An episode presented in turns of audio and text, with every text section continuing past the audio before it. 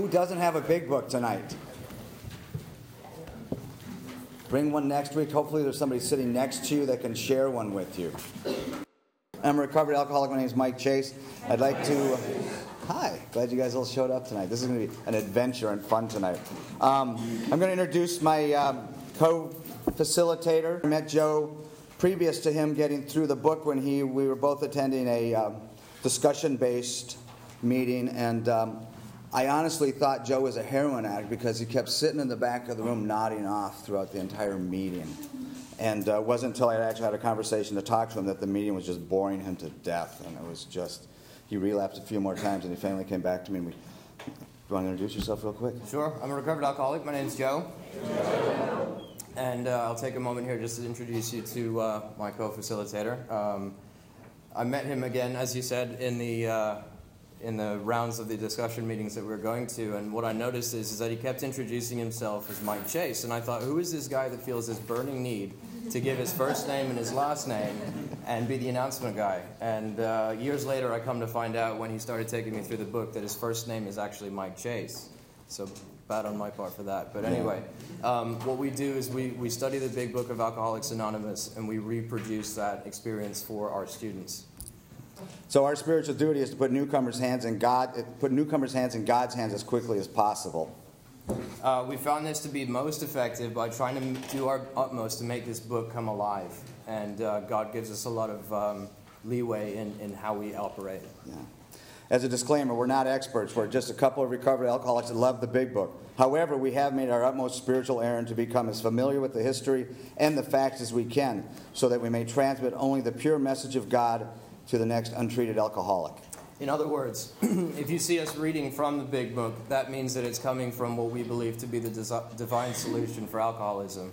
If you see us look up and start talking, that means it's an experience, an opinion, or something that we're uh, talking about. So feel free to investigate and study the history. And, and if what we say up here gets you fired up to, to learn more about this, then we're, we're, certainly doing what we're supposed to do. Absolutely. Some, help, some helpful information has already been given in the format to those who may be unaccustomed with workshop, workshop style study. We hope to educate, challenge, and invigorate your current experience with God. Uh, we'd like to encourage participation from our audience as much as possible. Uh, tonight, we aim to cover the uh, preface and the forwards and the title page, but we'd like to also thank the group for giving us spiritual consent to allow God to move us.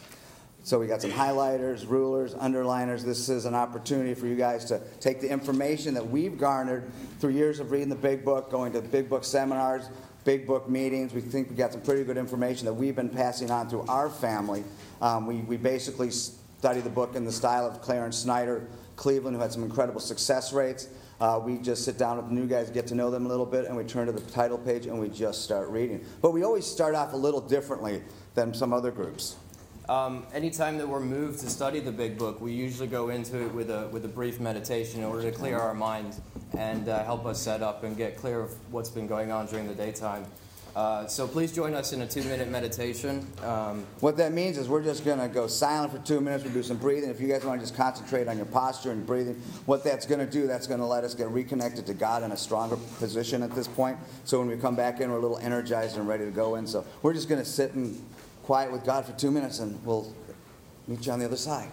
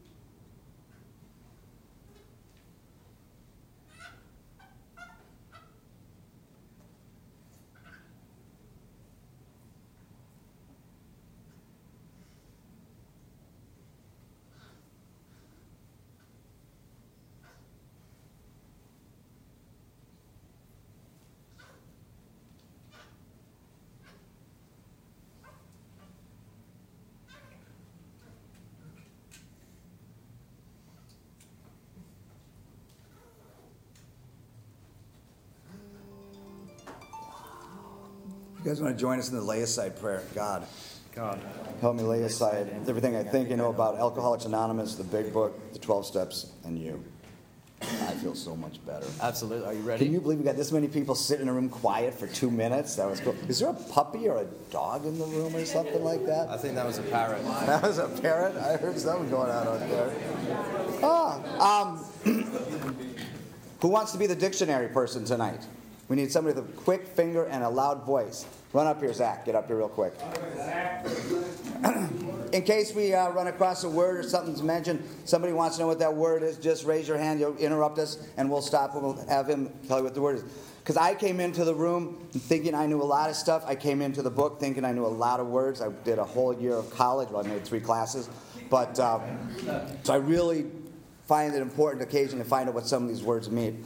Um, the way that our style is, we sit down with our newcomers, we have a meditation, we jump into prayer, and then we give a little idea of what the book is. You know, the book was divinely inspired to be mailed out to anywhere in the world, anywhere in the country, and the person reading the book can read the information page by page, word by word, and by the time they get to working with others, they've had a spiritual awakening sufficient to help them to also recover from alcoholism and be prepared to start passing that message to somebody else. That's the basis of our family. We take guys who have just come in and out of recovery for years, not been able to get sober. And after 35 days, after highlighting, underlining, spending time with God, having conversation with us, reading the book, they're prepared to pass the message on to somebody else. So hopefully you guys can pick up a little information that we've garnered from the book tonight. Absolutely. So what do you got in page one, Joe? Um, I have Page blank- zero, actually. Blank page, page zero. It says Alcoholics Anonymous. When I came back after 15 years of sobriety and then a six year run, my sponsor looked at me and said, You've been around a while. You think you know a lot about Alcoholics Anonymous. Well, let's just pretend you forgot everything. What you know now is the name. So he told me I was stupid, forget everything. I, it was a little, actually, just a couple words. I can imagine. Yeah. So let's just imagine that we don't know anything about Alcoholics Anonymous. This is the first time going through the book, and we'll have a fun adventure here tonight. First page, Alcoholics Anonymous. You turn the page to the title page. You're going to come across some really good information that's going to set the course of how this book is going to go. The story of how many thousands of men and women have recovered from alcoholism. What was that? The story of how many thousands of men and women have recovered from alcoholism. I always have my people highlight that and underline it because that's the first bit of information that we're giving to people who's got this book. You're living in Broken, you're living in Broken Toe, New Mexico. You've been trying to get sober for years un, unsuccessfully, and you get this book mailed out to you, and you get it, and it's like it's recovered from alcoholism, what they wanted to do. We're setting this up for some information ahead of us. The book was essentially a 12 step call when you think about it like that. Mm-hmm. So everybody got that highlighted and underlined? Let's go. The book is next page. We're going to skip over a couple pages to the contents. It's broken up, I was told, in three sections. I see a couple more, but the first part of the book is going to be broken up as the problem. From the preface to Bill's story, if you guys want to draw a line or put a notation, that first part of the book has always been where we discuss the problem, what it is to be an alcoholic. We're going to have to figure out if we're alcoholic or non alcoholic if we're going to decide that we need to go on with this program. In order to seek a solution, we've got to know what it is that we're suffering from. So, the perfect definition of the problem is what we move into. And that's obviously going to deal with powerlessness, which is step one. Right. When the book first came out, there was no preface, they only had the foreword. And uh, right now we've got a few forwards, and we've got the doctor's opinion and Bill's story, which is amazing stuff. Hopefully, we get into the doctor's opinion next week or the week afterwards. The second part of the book is the solution. Between there's a solution, more about alcoholism, and we agnostics. I always have my guys draw a little line there and put that as a solution base. You hear a lot of God talking in Alcoholics Anonymous. You hear a lot about prayer meditation. This sort of gives us an opportunity to see where that solution came from. Why, uh, why is AA so God based? You know, we're going to discover the malady, the obsession of the mind, and how God came into works with Alcoholics Anonymous. So, the solution is going to be dealing with the power, capital P, and that's going to be a lot of information on step two. Next part program of action. That's between how it works and working with others. how it works is the opportunity for the first 67, 4,200, whoever you're talking to, had an opportunity to, to get together and agree on what this new program was going to be. Because the guys who wrote this book were not members of Alcoholics Anonymous. These guys who wrote this book were members of the Oxford group, a first century, hal- not going to say that. the drunk squad of the Oxford groups is what they used yeah, to Yeah, it was an them. evangelical Christian squad. And uh, so they, they were able to take that and tone it down a bit so anyone in any religion, in any walk of life, could find an ability to go through the steps comfortably without feeling too pushed aside by preconditions and God. And believe it or not, those three chapters, the program of action, uh, how it works into action and working with others, that's going to be our remaining steps, 3 through 12. And this, the focus on those chapters is going to be how to find that power. If I'm powerless and I need a power, the focus is going to be from that point out how do I find that power? The next part of the book that I classify myself as a gift from God. It's the to the wives chapter, the family afterwards, and to the employers. When the book came out, remember we didn't have Al-Anon, we didn't have Coda, we didn't have Tina, we didn't have all the things that we have today. So the book was used by the family members and the wives of the alcoholics who were recovering. It was a shared family experience. It wasn't alcoholics and family. It was sort of back in the Oxford group days. They're all sort of mixed together, working with each other. So this was an opportunity for the alcoholics to help the family members also recover. The wives would get together, the families would get together while the alcoholics are working with each other. And then we have a vision for you, which is a gift from God. You've had this spiritual experience. Let's go out in the world and take this and make this a, a, a better place. Use this information we have. Then we've got the story section, and the story section is going to be divided into three parts. Each story, uh, the teller is going to um, explain how he conceived of and uh, found his relationship with God. So the emphasis on there is going to be how these people found a solution to that which they were suffering from. And part one is the pioneers. These were the original Oxford group guys. These were the guys that were living the four absolutes. They were living as close to a pure life as they could get, really, really pushing the boundaries on uh, being a really pure type of lifestyle. Um, I really like those stories because when they wrote these stories, there was no big book, there was no Alcoholics Anonymous you know, Dr. Bob and Bill just sort of walked up to these guys and said, hey, we need your story for a book. And they're like, okay, I'll write my story for Matter of fact, they had to prod people. They, they, did not want to do it. So I think the humility that you find in the pioneers of AA is extremely important. And then we've got this part two, they stopped in time. That's going to be a group of people who, comparatively with the next section that we're going to look at, had a higher bottom than uh, people in part three. Um, they had not necessarily lost everything, but they definitely suffered from the illness of alcoholism. And the focus in the, in the story section as well is how to reach more alcoholics. When we come in and we've got these stories, we need identification. And there's a fellowship today of a number of different, all walks of life. So we're going to have a, a difference in, in what we see here. Who came in here with a job, not homeless, with friends and family that liked them? Raise your hands. Wow, we got a lot of, lot of, lot of low bottoms here tonight. Nice. This is good. the next one's going to be the low bottoms. You know, they nearly lost all. These are the people. That, these were, you know, they like to say that when AA first started, we had really destitute, struggling people trying to get sober, and today we've got people who are just sort of casually getting sober. I, I, take issue with that. I think we have just as many people today struggling to stay sober, and they need the pure message found in the book also. But these were the guys, and these are amazing stories. You know, it's not the program of action. It's not the program of Alcoholics Anonymous. This book was designed to remember to mailed out to some guy who lives in New Mexico who's never seen an alcoholic or an AA meeting or another recovered person gives them an opportunity to understand what it's like to become recovered and spend time with recovered people. Makes them feel part of something before they can start their own fellowship, which we're going to find out in Bill's story.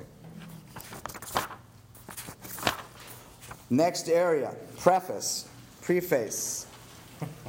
Um, I was told that they have prefaces if you have lots of forwards. So I always like to start my guys as if we've just got the first edition of Big Book of Alcoholics Anonymous. I'm just going to have you guys pass the preface for first. We're just going to jump right into the forward of the first edition. Remember, when the book came out, there was no mass repeatable solution for alcoholism. You ended up in a psych ward, you ended up getting lobotomies, you ended up being locked away for the rest of your life, you had electrotherapy, you were in and out, in and out until you died or were locked up. So when Alcoholics Anonymous came up with this book and announced it and gave it to the world. The forward to the first edition, as I like to call it, sort of the consideration of the uh, 15 minutes of fame or 30 second soundbite. This is where the opportunity for Alcoholics Anonymous can say who and what they are and what the program is in a very short, concise way.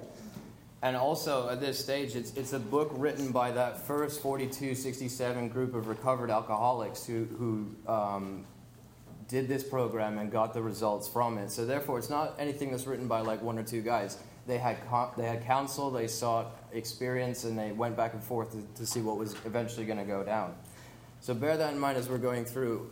It's a lot difficult to say, um, I don't buy into that if it's more than one person or a group of people who collectively say, we absolutely believe this with, with all our hearts and minds.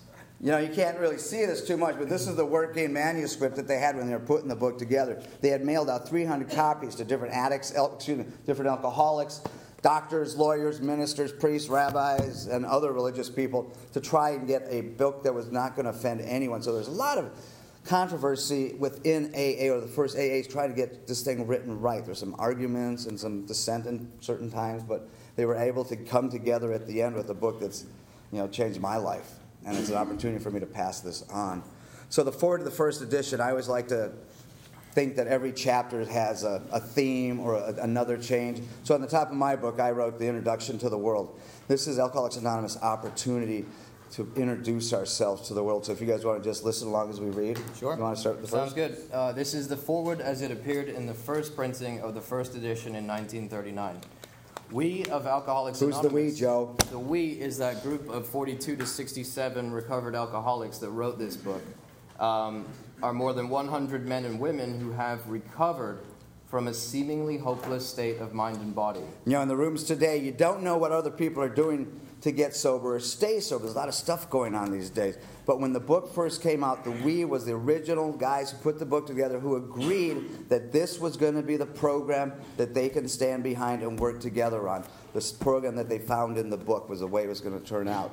And it wasn't, you know, just a shot in the dark, a casual thing. These people knew to their heart and core that this was a program that was going to work because they had seen people who were destitute finally getting sober and getting a life beyond their wildest dreams. Now, when the book first came out, they, uh, the first time it came out, you're going to see that it says to show other alcoholics precisely how we recovered is the main purpose of this book. They, they, it's squiggly, which is italicized, which is, I'm sort of old I really can't even tell the difference anymore between italicized and regular. But when this book first came out, it was like if you're texting somebody, right? You want to scream at them or get their attention, you do uppercase, capitals, the whole thing. And the first edition said to show alcoholics precisely how we have recovered is the main purpose of this book. All in capital letters. Yeah. For them, we hope these pages will prove so convincing that no further authentication will be necessary. We think this account of our experiences will help everyone to better understand the alcoholic. So remember, when this book was published and mailed out and introduced to the world, it was going to the little alcoholic. It was going to the doctor. It was going to the family member. It was going to the wife. There was this, this group of people that this book was going to be being read by. And Bill and the way they wrote this, he could just laser into the little alcoholic and he could see what his information is and the wife and the family members. So in this part, you got these people who have been living with addict alcoholics who don't have the faintest idea why they're acting the way they are. And this gives them an opportunity to understand they're not alone, that this is not a, a, a solution or, not a problem that just they are experiencing. So read that, Joe. Uh, many do not comprehend that the alcoholic is a very sick person. And besides, we are sure that our way of living has its advantages of all. They're trying to break that uh, stereotype for us. Absolutely, and that's like when you just said that when this first came out, it was not just for the alcoholic; it's for the family, and for um, as we see the other chapters, it gets into everybody in that uh, situation that's around the sufferer. Um, I think currently there's about 112 different 12-step programs. So this this program has grown for every problem that we can think of. Um, it is important. So here's I always like this little paragraph. It's like you know, why are we anonymous? I remember having meetings and um, we'd have general service meetings over on the on the coast and. Uh, we were told, you know, to be shh, be really quiet, don't mention AA. We've, we've, got all these posters all over the hallways, and we're not supposed to be talking about AA in the elevator and stuff like that. You know, we want to be really careful of the anonymity. Um, this whole concept of being anonymous is, is laid out here in this paragraph where that came from. Want to read that, Joe? Sure. It's important that we remain anonymous because we are too few at present to handle the overwhelming number of personal appeals which may result from this publication. Did anybody see the movie with Whoopi Goldberg and who's the other guy? Ghost. Remember his wife? He, this guy got killed, and he had to go. He's dead, and his ghost running around. He's trying to get uh, some information to his wife because his best friend's the guy who killed him. And he bumps into Whoopi Goldberg, who's this fake psychic, you know. And he starts having this conversation with her, and it's like, wow, she's freaking out because I'm actually able to talk to a ghost. This is so cool, you know. What happened is, if you remember the movie, that woman couldn't even go to the bathroom. Everywhere she went, there was hundreds of ghosts trying to talk to her. So imagine if we had put our names into this book the, the curse of mankind, Alcoholics Anonymous, and people knew who we were, we wouldn't be able to continue on with our lives. We'd be overwhelmed. We have the opportunity to help people, but we still have to have lives, and they're going to touch on that right now. Being mostly business or professional folk, we could not well carry on our occupations in such an event. We would like it understood that our alcoholic work is an avocation. Avocation, not a vocation. They wanted to keep this a spiritually fit program at that point in time, also. When speaking publicly or about alcoholism, we urge our fellowship to omit his personal name, designating himself instead as a member of Alcoholics Anonymous. It was a small fledgling community. The newspaper started finding out about us popping up in different cities, and you know we just love to be famous, and you know we don't need us. And you, you definitely don't want me representing Alcoholics Anonymous in the press level, and you didn't want a lot of other people. So we're getting a lot of the foundation for the traditions early on before the traditions were even officially accepted. Very earnestly, we ask the press also to observe this request, for otherwise we shall be greatly handicapped. Yeah, we had a lot more respect back in the old days. Any anytime you got a sitcom now and know, one of the main characters is going to rehab or something, on comes the laugh track, you know. Back in those days, we had some amazing success rate. You know, even today we have success of 100% if you follow the program in the book. The problem is when we don't follow the program in the book is when our success rates tend to fall. Um, little information to the rest about world what Alcoholics Anonymous is.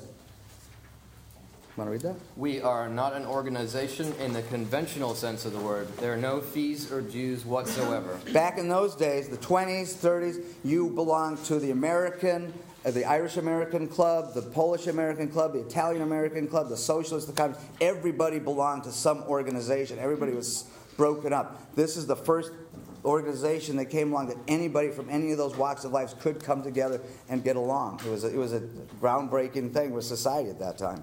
Now, I've got this one highlighted. The only requirement for membership is an honest desire to stop drinking. The only requirement for membership at that time is an honest desire to stop drinking.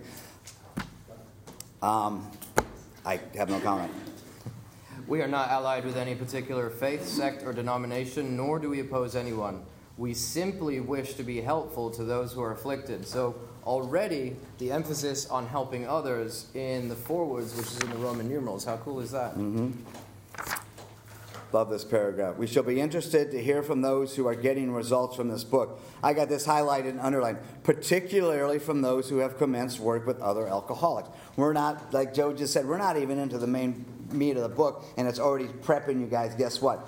You get sober, you're going to bring this message to the sick and suffering. We're going to hopefully touch. Let's, let me jump up the Bill story real quick just bounce. That's a cool thing about having a sponsor or a teacher or somebody who's familiar with the book. We can jump into places and sort of do some little foreshadowing. You know, Bill had just come out of his white light experience. He had been a lying, cheating, stealing, low life, self centered, inconsiderate, self serving guy, and through the white light experience, he had become highly connected to God, loving, caring, compassion. And what's the first thing that came to his mind? I'm going back to college, or I'm going to get a really good job. No. While I lay in the hospital, a thought came that there were thousands of hopeless alcoholics who might be glad to have what's been so freely given to me. Perhaps I could help some of them. They, in turn, might work with others. I think it's like 88 times in this book it's going to say you're going to sponsor people, you're going to take people to the book, you're going to help people, you're going to take people who are dying and bring them to God so God can help them. And that thought was immediately following a, a spiritual experience and a great revolutionary and change of thinking, as you just yeah. said, which is big for Bill W. to think about other people at that time. Inquiry by scientific, medical, and religious societies will be welcomed. Clear cut information who, what we are, what we stand for, and what it's about. You know, one and a half pages. It was just like boom. They didn't waste mince, mince words back in those days. Um, 16 years later, forward to the second edition. I call this our 16 year update. This first, forward to the first edition, was the introduction to the world, and we set a bar pretty high. We introduced ourselves as an organization that had a solution for alcoholism that were really centered on just being good, um, set ourselves up to be uh, very watched by people. So 16 years later, when we had our second edition, this is the opportunity for us to just say, hey, look at how good we did, or wow, we bombed which they, we didn't. They want to address a, a few things after it had kind of launched and um, looked at what was going on and then wrote this down as the update. So 16 years later, we get this forward to the second edition. And there was a lot of talk about Alcoholics Anonymous. You know, it's turned into some religion. It's this cult. It's this money making art. You know, there's a lot of information being spread about us that we had to put on paper and just set straight. Um, figures given in this forward describe the fellowship as it was in 1955. So, since the original foreword to this book was written in 1939, a wholesale miracle has taken place. Our earliest printing voiced the hope that every alcoholic who journeys will find the fellowship of Alcoholics Anonymous at his destinations. Already continues, twos, threes, fives of us have sprung up in other communities. Remember, Alcoholics Anonymous started with Dr. Bob and Bill W. in Akron, Ohio. You know, two guys, and then became three guys, and they had meetings in Akron and Cleveland and New York, and it was just a, really a small organization. 16 years have elapsed between our first printing of this book and the presentation in 1955 of our second edition. In that brief space, Alcoholics Anonymous has mushroomed into nearly 6,000 groups. From three to 6,000 groups. That's wow. amazing. whose membership is far above 150,000 recovered alcoholics. Whenever I'm bringing people through the book, I always have them highlight and underline the stuff that talks about the recovered part. Um, so if you guys want just 150,000 recovered alcoholics happy, joyous, and free, passing the message on. If this is our textbook and this message is divine, we should be shooting for what it promises us, which is recovered. Yeah. Groups can be found in each of the United States and all the provinces of Canada. AA is flourishing communities in the British Isles, the Scandinavian countries, South Africa, South America. Read. Mexico, Alaska, Australia, and Hawaii all told, promising beginnings have been made in some 50 foreign countries and U.S. possessions. Some are now taking shape in Asia. Many of our friends encourage us by saying this is but a beginning and only an augury of a much larger future ahead. Augury, what does that word mean? Let's see how fast he is back there. It's amazing. God, he's fast. Sign, something that indicates future happening. Yeah. We had 150,000 recovered alcoholics, and the country was small. And they said, This is nothing. You just wait. It's going to grow, which it has.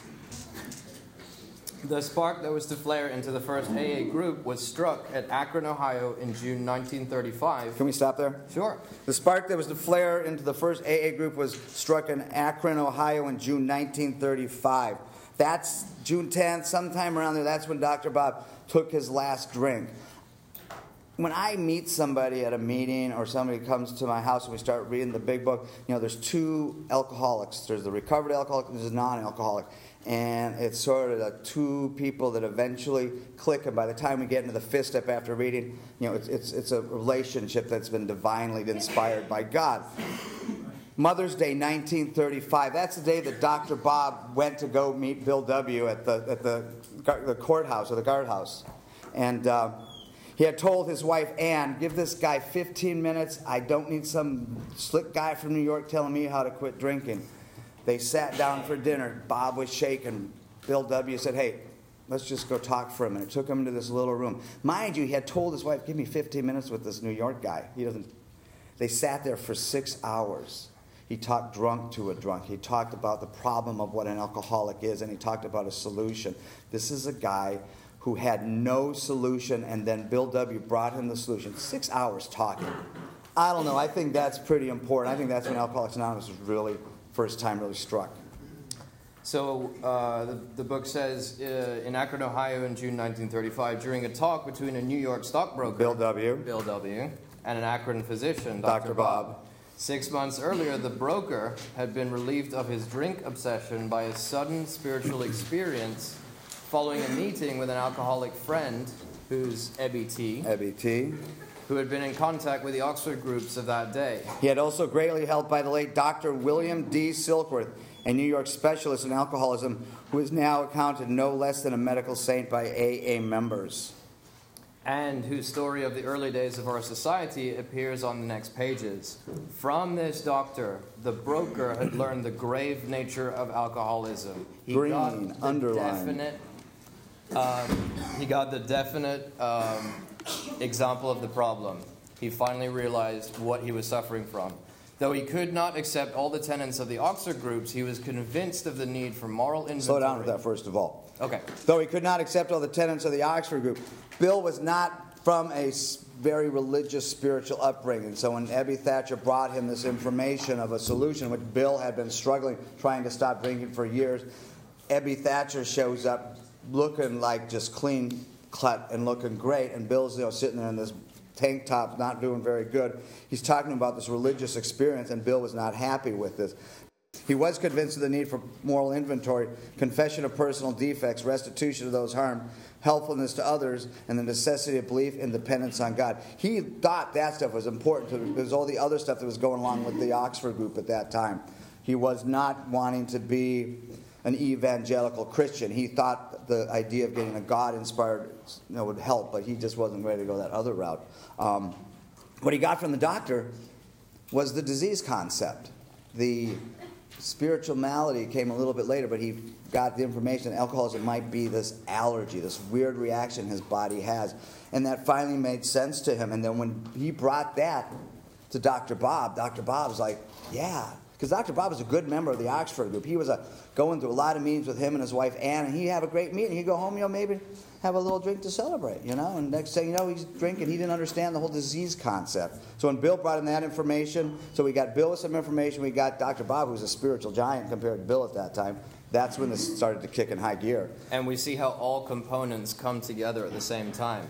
Uh, and that's going to get very relevant when we look at um, the next people who get the message. The alcoholic reaching out and helping the other alcoholic, God, and the, and the, the disease concept don't pick up that first drink. But how do I not pick up the first drink? Well, figure that out a little later, won't we?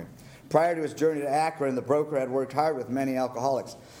Yellow, underline, on a theory that only an alcoholic could help an alcoholic, but had only succeeded in keeping himself, keeping sober himself. He didn't have the program of Alcoholics Anonymous. He was trying to recreate what Ebby had done to him in the hospital, and he was really foggy. He was trying to recreate what was going on in the Oxford group, which he really wasn't all that into the Oxford group at the time. You know, he had his little, Ox- but uh, he didn't have a solution to pass on. We hear a lot of people saying today in Alcoholics Anonymous, like, well, you know, my sponsees aren't staying sober, but at least I'm staying sober, you know? I don't think that's, that's acceptable in this day and age. They didn't, we have a solution that people can use today. Bill W. didn't have the solution in the book at this time, but he did get that information. It's like, hey, I get out of myself and I try to bring help others and I try to get people to God. I'm staying sober. The broker had gone to Akron on a business venture which had collapsed, leaving him greatly in fear that he might start drinking again. So Bill W. was a member of the Oxford group. He's in Akron, his business. He had gone there to get rich again, to get his life back, get Ann out of the, or get his wife Lois out of the department store and get his life together. And it collapses on him, and he's really freaking out, you know. Now, he was a member of the Oxford group, so he could have gone to an Oxford group, you know, done some praying and raised his hand and said, Listen, I got to talk. I got this really bad problem in my life. Uh, my job's collapsed. My wife is going to be you know, leaving me soon if I don't. But he realized what, in order for him to do to get sober, was to track down, and it took him a lot of work to even track Dr. Bob down. Yeah. He had to track down somebody else because he knew that the only way for him to stay sober was to try to pass this message on to another alcoholic, talk to another drunk, try and help another drunk, instead of just like sharing his problems at a meeting of such. As he crosses the threshold, what is it with alcoholics and thresholds? That's going to become a theme for us. Um, he suddenly realized that in order to save himself, he must carry his message to another alcoholic. That alcoholic turned out to be the Akron physician. What was his message, Joe? Bill's. Bill's message was his struggles with the bottle and where it brought him to seek help. and the Oxford group solution that he had come across. That he wasn't really doing all that good at because it wasn't, he didn't have it written down. He didn't, he was just trying to play it off his mind or remember what somebody else had done for him. So, but this, we're going to talk about Dr. Bob now. Mind you, uh, Dr. Bob was a, a member of the Oxford group. He'd been trying a lot, and the Oxford group was very fundamentalist, Christian based. Um, this physician had repeatedly tried spiritual means to solve his alcoholic dilemma, but failed. He'd go to these Oxford groups and pray, and you know, have, they'd have this talking. And there's lots of, a lot of stuff that was going on there. It wasn't keeping him sober because no one. I don't think anybody ever suggested to him, "Don't pick up the first drink." You know, Right. It's like there was no. con- They didn't understand the allergy at that time.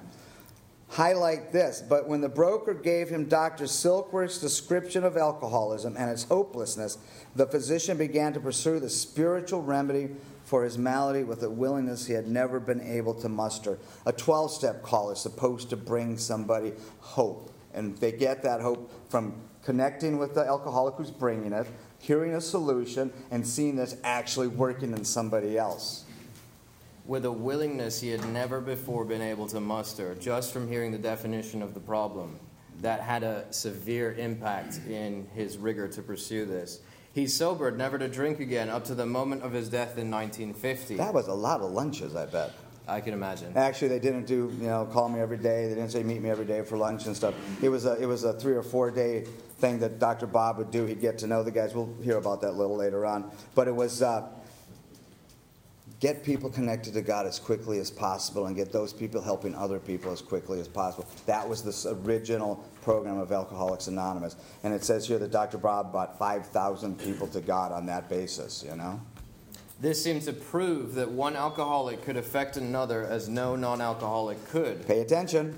Highlighters and underliners. It also indicated that strenuous work, one alcoholic with another, was vital to permanent recovery. We're going to hear that over and over again. And in order to pass the message on of Alcoholics Anonymous, we personally feel it's very important to know the program that's in the book, to understand the problem and the solution in the book. That's why we study the book. That's why we, you know, we love the book, and that's why in our family we use the book. Hence, my favorite word. And the language is getting pretty flowery around this. It, it, it's using words like strenuous work, vital, permanent. It's really trying to hit home something here. So permanent recovery. I we're like still that. we're still in the Roman numerals, right? Yeah, we haven't even gotten to the solution yet. He's like giving us right good information here. Who's, has everybody read this? Has anybody not read this? Read this? Read it? That? Only one person's never read this before. Two? Good. We got some honest people here.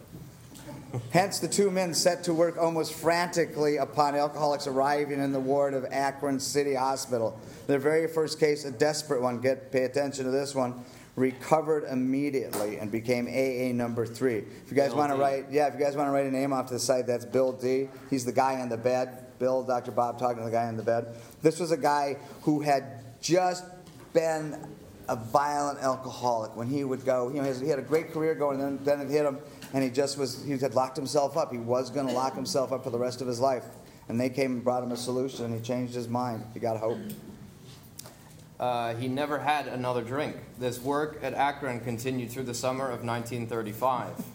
There were many failures, but there was an occasional heartening success. So they've done all the work. There's no reason for us to experiment on Alcoholics Anonymous. You know, the programs in the book, they had some success and they had some failures. They were able to put the combined experience together to create this book.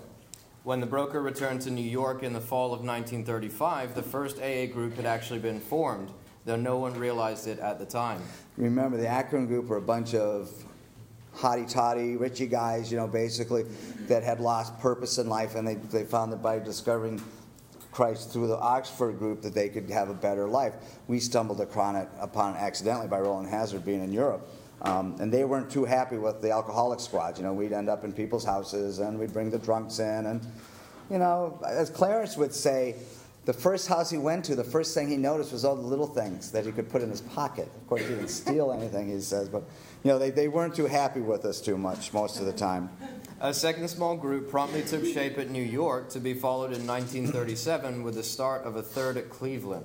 Yeah, we love the Cleveland group because that's where Clarence Snyder's from. He was a sponsee of Dr. Bob. Um, there's a little problem with that Cleveland and Catholics and Akron and Protestants. So Clarence is the guy who started using the book to bring people to God. You know, he tried repeating what Dr. Bob was doing with no success, and they just sat down like we do. Start on page zero, read the book, follow directions, and get the desired result. Clarence would eventually become the father of Big Book sponsorship. Yeah. Besides these, there were scattered alcoholics who had picked up the basic ideas in Akron or New York who were trying to form groups in other cities. Key word trying to form groups in other cities. They didn't have the book, they didn't have the actual specific directions laid out. They're going back home trying to recreate what Bob did or Bill did. And they weren't having some success. They were having some success, but not success. You know, a lot of phone calls back and forth. But it was flying blind. They didn't have consistent program again. They had sort of fallen through the cracks. As soon as you left Cleveland Or Akron, there was nobody watching over and you could like do what you want. Chinese whispers. Yeah. By late 1937, the number of members having substantial sobriety time. Now, how much is that? That's six months. And we're talking happy, joyous, and free. You know, if you've ever met anybody who's been through the book who's sponsoring people with four, five, six months, and you see that little glow in their eyes, and they're just annoyingly happy and joyful. You know, that's what we're talking about. We're not talking about that guy who's trudging up to get his 90 day chip and he's, you know, in AA jail and I hate AA and I can't drink and stuff like that. These guys were connected to God. They were living by the four absolutes, and their purpose and mission in life was to bring the message to other people who were dying. You know, some people today sort of think that, you know, they'll look at a fanatical, you know, these big book people are just a little too fanatical, you know, just God will take their time, let it happen naturally it wasn't that way, and it's not that way today. You know, people are out there dying, and we have a solution, and these guys knew that. We take this book for granted this day in modern society. You know, it's like this was new stuff, and they were actually seeing that it happened. We've actually gotten very cold and jaded by this, you know, but big book. I love this book, and I see what this book can do. You follow directions in this book, amazing things happen. So what we draw from that is that around Forward uh, number two, the fellowship used to resemble the program, and uh, we're going to see some uh, percentages and, and, things like that that were going on at that time. Uh, the number of members having substantial sobriety time behind them was sufficient to convince the membership that a new light had entered the dark world of the alcoholic. They had a solution that was working. We needed to get it down on paper, and we needed to get out there because this was something that the world needed. It wasn't uh, something to keep them busy, keep them. This was a solution to people who were dying. There was basically men at this time, and there was a lot of ideas of what to call the book. And you know, 167 men, 100 men. But there's this gal named Florence. She finally came in. She got sober. They had to come up with some different names. Um, it was now time for the struggling groups thought to bring this their message and unique experience to the world. I got this highlighted. This determination bore fruit in the spring of 1939 by the publication of this volume. This book was the program, this was the directions, this was what we were going to follow, and this is what we're all supposed to be sharing about. This is the common solution they talk about, and there's a solution. This the, the information found in this book. The membership had then reached about 100 men and women. The fledgling society, which had been nameless, now began to be called Alcoholics Anonymous from the title of its own book. So the fellowship was actually named after the program. The flying blind period ended, and AA entered a new phase of its pioneering time. I love this part. If anybody's ever seen new people get sober and you get a bunch of these new little guys that are hanging around with you, just recently discovered God and trying to get sober, you know, they get that adolescent phase where they think their sponsor's an idiot and they think that AA is just sort of slow. We need to go change the world, you know.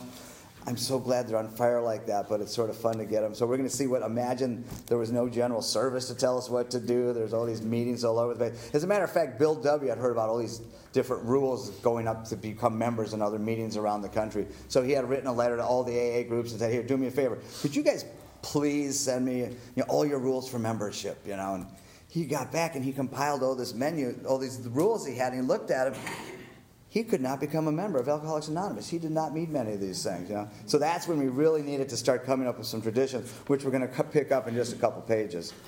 With the appearance of the new book, a great deal began to happen. Dr. Harry Emerson Fosdick, the noted clergyman, reviewed it with approval. In the fall of 1939, Fulton Oursler, then Fulton? editor of Liberty, printed a piece in his magazine called Alcoholics and God. I love that, Alcoholics and God. I think that'd be just a great name for a meeting. Just Absolutely. right to the point. This brought a rush of 800 frantic inquiries into the little New York office. Now, Bill, Bill was not one to just re- throw words out. Bill, every word that Bill used you know, was thought out and used for a purpose. Frantic. Come on, you guys. There is no AA. There's no Florida house. There's no recovery place. You know, you just went and drank yourself to death or you locked yourself up in the insane asylum. All of a sudden, the information that my husband, who was an alcoholic, you know, oh my God, I got to get this book. You know what I'm saying? So it was, you could have trumpets, scream it from the rooftops. God will get you sober. You know, Alcoholics Anonymous. This was important information. Each inquiry was painstakingly answered. Pamphlets and books were sent out. Businessmen traveling out of existing groups were referred to these prospective newcomers. New groups started up, and it was found, to the astonishment of everyone, that AA's message could be transmitted in the, whale, in the mail as well as by word of mouth. The book was working. These people were reading the book, getting sober in the book, and then picking up some clearance and reading the book with other alcoholics, getting connected to God. There's communications with General Service in New York, telephone calls, emails, telegrams going back and forth. You know, Bill was pretty much the only guy working in the General Service office. He had a couple of gals and some people, but you know, Dr. Bob was back in Cleveland, uh, Akron bringing people to God, and then Bill's in New York trying to get this fledgling society up on its feet and bringing this message to other people. So he was whelmed. You know, he had a lot of stuff going on. The problem with that is Dr. Bob had the leisure ability to be at home and work with newcomers and keep growing with God. And Bill was busy running Alcoholics Anonymous, you know, and that's not a good thing to be. By the end of 1939, it was estimated that 800 alcoholics were on their way to recovery. Remember, Dr. Bob and Bill W. Two guys. Imagine if you two just discovered Alcoholics Anonymous and all of a sudden this room had it, you know? In the spring of 1949, John D. Rockefeller Jr. gave a dinner for many of his friends to which he invited A members to tell their story. The reason we did that, Bill W. was going to need some money. He was the idea that we were going to open up some hospitals. We had to come up with some stuff. He was going to make this thing a big organization. And the, a lot of conversation. And finally, God just said, no, you know, I'm not giving, giving you guys any money. Rockefeller said, I actually, Rockefeller gave him some money so Dr. Bob could pay off his house and have a, a little living expense. Bill W. got some money from just so that they could have you know, opportunity to work on this fledgling society of Alcoholics Anonymous. They did not give us the big bucks that Bill wanted. You know, he, didn't, he wanted to open hospitals and have AA all over the place. And the guy said, no, money will ruin this thing. Let's just keep this thing connected to God, keep it small. Bill was a little disappointed. The Cleveland guys, the Akron guys loved it. You know, just like, because they just love the God thing so much. News of this got on the world wires. Inquiries poured in again, and many people went to the bookstores to get the book Alcoholics Anonymous. If you ever send a newcomer to Barnes and Nobles to pick up the big book, you're going to have them be very embarrassed when they go up to the cashier and say, "I'm here to buy the big book." How big is the book?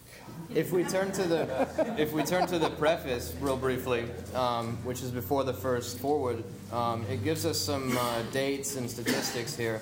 This is the fourth edition of the book Alcoholics Anonymous. The first edition appeared in April 1939, and in the following 16 years, more than 300,000 copies went into circulation. The second edition, published in 1955, reached a total of more than 1,150,000 copies. The third edition, which came off press in 1976, achieved a circulation of approximately 19,550,000 in all formats. In other words, there is success. This book is flying off the bookshelves. Yeah. When they were trying to get the book first published, you know, they weren't able to come up with the money from the Rockefellers. They're trying to get all these rich guys to come and invest in drunks. Nobody wants to invest in the drunks, you know. So Bill and Hank decide to go down to the, I guess it's like an office depot today, and made up a bunch of these little stock certificates and started selling them to the members of Alcoholics Anonymous. $25 owned stocks in, you know, Works Publishing. They couldn't even afford the $25, so they set up a payment plan for the alcoholics. They finally got enough money you know, to get this book out there, and they ordered 2,000 books, and they sold 100 and they went to all the alcoholics. Know, they really weren't selling. So when we got the press in the from Fulton Oursler and Liberty, um, what really skyrocketed Alcoholics Anonymous. Does anybody know what 60 Minutes is? 48 hours, 20, 20, those type of things. Geraldo Rivera, Jack Alexander was the investigative reporter at the time back in those days. He went in and discovered corruption in Congress. He went in and discovered the child sweatshops and the sweatshops in you know England and Chinatown. So, in any time this guy wrote an article, it was like throwing somebody under the bus. You know, it was just this is going on, and he was really a cool investigative reporter. He had heard about Alcoholics Anonymous, and he wasn't too happy about us taking advantage of these poor families and children, you know, making money off the, their sick problem as it is. So he went in to shoot us down, to show the world that Alcoholics Anonymous was a scam. He signed got involved with us, met the guys. He became our greatest friend. He saw that Alcoholics Anonymous was truly a gift from God, that these guys were definitely on a message, a, a, a mission to help save lives and make the world a better place. So he had gone in there pl- hoping to write this article that's just going to slam us, you know. He went in there and fell in love with us, and he became our greatest friend. For uh, this helped, he helped Bill write a lot of books, as a matter of fact. So when people saw the book, or in the Saturday Evening Post, which is the, basically the combination of CNN, MSNBC, Fox. You know, this the Saturday Evening Post. Everybody read it. It was in doctors' offices, dentists' offices, stores, barbers. Everybody read this thing, and it said Alcoholics Anonymous. what's that guy's name? Jack Alexander. Ooh, and they read it up, and next thing you know, they find out that he's giving us the thumbs up. As a matter of fact, he's giving us a double thumbs up and a smile and a snap. He loved Alcoholics Anonymous, and he just could not help writing. You guys go, thank God for the internet, right? Google Jack Alexander, Alcoholics Anonymous. It's amazing the stuff that we can find out about Alcoholics Anonymous, the news and information. But he gave us the kick in the pants that Alcoholics Anonymous needed. Read. Uh, back to the forward to the second edition, page XVIII. Uh, by March 1941, the membership had shot up to 2,000. Wow. Then Jack Alexander wrote a feature article in the Saturday Evening Post and placed such a compelling picture of AA before the general public that alcoholics in need of help really deluged us. What's deluged? Remember Hurricane Sandy? Remember the subways with the water and the pumps from 1940s that weren't able to keep up with that? the subways were deluged. Alcoholics Anonymous. Remember, Bill W. had a couple of gals. He had a couple of guys working on New York City. Next thing you know, they're just overwhelmed with requests for information and books and a couple of pamphlets. Back then, we didn't. Really, General Service didn't even have pamphlets. Most pamphlets were just handmade things that every group had. Matter of fact, it wasn't until the 1950s that General Service started putting out pamphlet after pamphlet. Up to that place was basically the big book, God, and one alcoholic working with another. And then we had, you know, the little red book occasionally, and the Bible. Any luck on deluged? Flooded, overwhelmed, swamped, overrun. Sounds fun to me. so imagine what it was like. One day they're just sort of sitting around drinking coffee, talking AA stuff, and next thing you know, they've got bags of mail coming in they've got to get onto. It was it was exciting, fierce time for Alcoholics Anonymous. Alcoholics Anonymous hit high gear. Groups were starting everywhere. By the close of 1941, AA numbered 8,000 members. The mushrooming process was in full swing. AA had become a national institution. Our society, I like this part. Imagine, uh, who's been to a business meeting? Yeah, imagine business meetings without traditions. Our society then entered a fearsome and exciting adolescent period. The test it faced was this could these large numbers of erstwhile erratic alcoholics successfully and meet and work together? Yes. Would there be quarrels over membership? Yes. Leadership and money? Oh, yeah. Would there be strivings for power, prestige? Would there be schisms which would split AA apart? Soon AA was beset by these every problem on every side and every group. But out of this frightening and first disrupting experience, the conviction grew that AAs had to hang together or die separately. We had to unify our fellowship or pass off the scene. As we. Let's just wrap this up here. We've okay. got just a couple of minutes. We got some great information here. We got the introduction to the world. Remember, before the book, there was nothing. It was just send you away, lock us up, you know, electroshock therapy, lobotomies. A lot of closet alcoholics, I bet, back in those days. And then how monumental was it to see a recovered alcoholic in the wave of everything led before that? Anything else? We were told to stop at this time. So check back next week. We're going to jump into some, finish up the forward to the second. Thanks.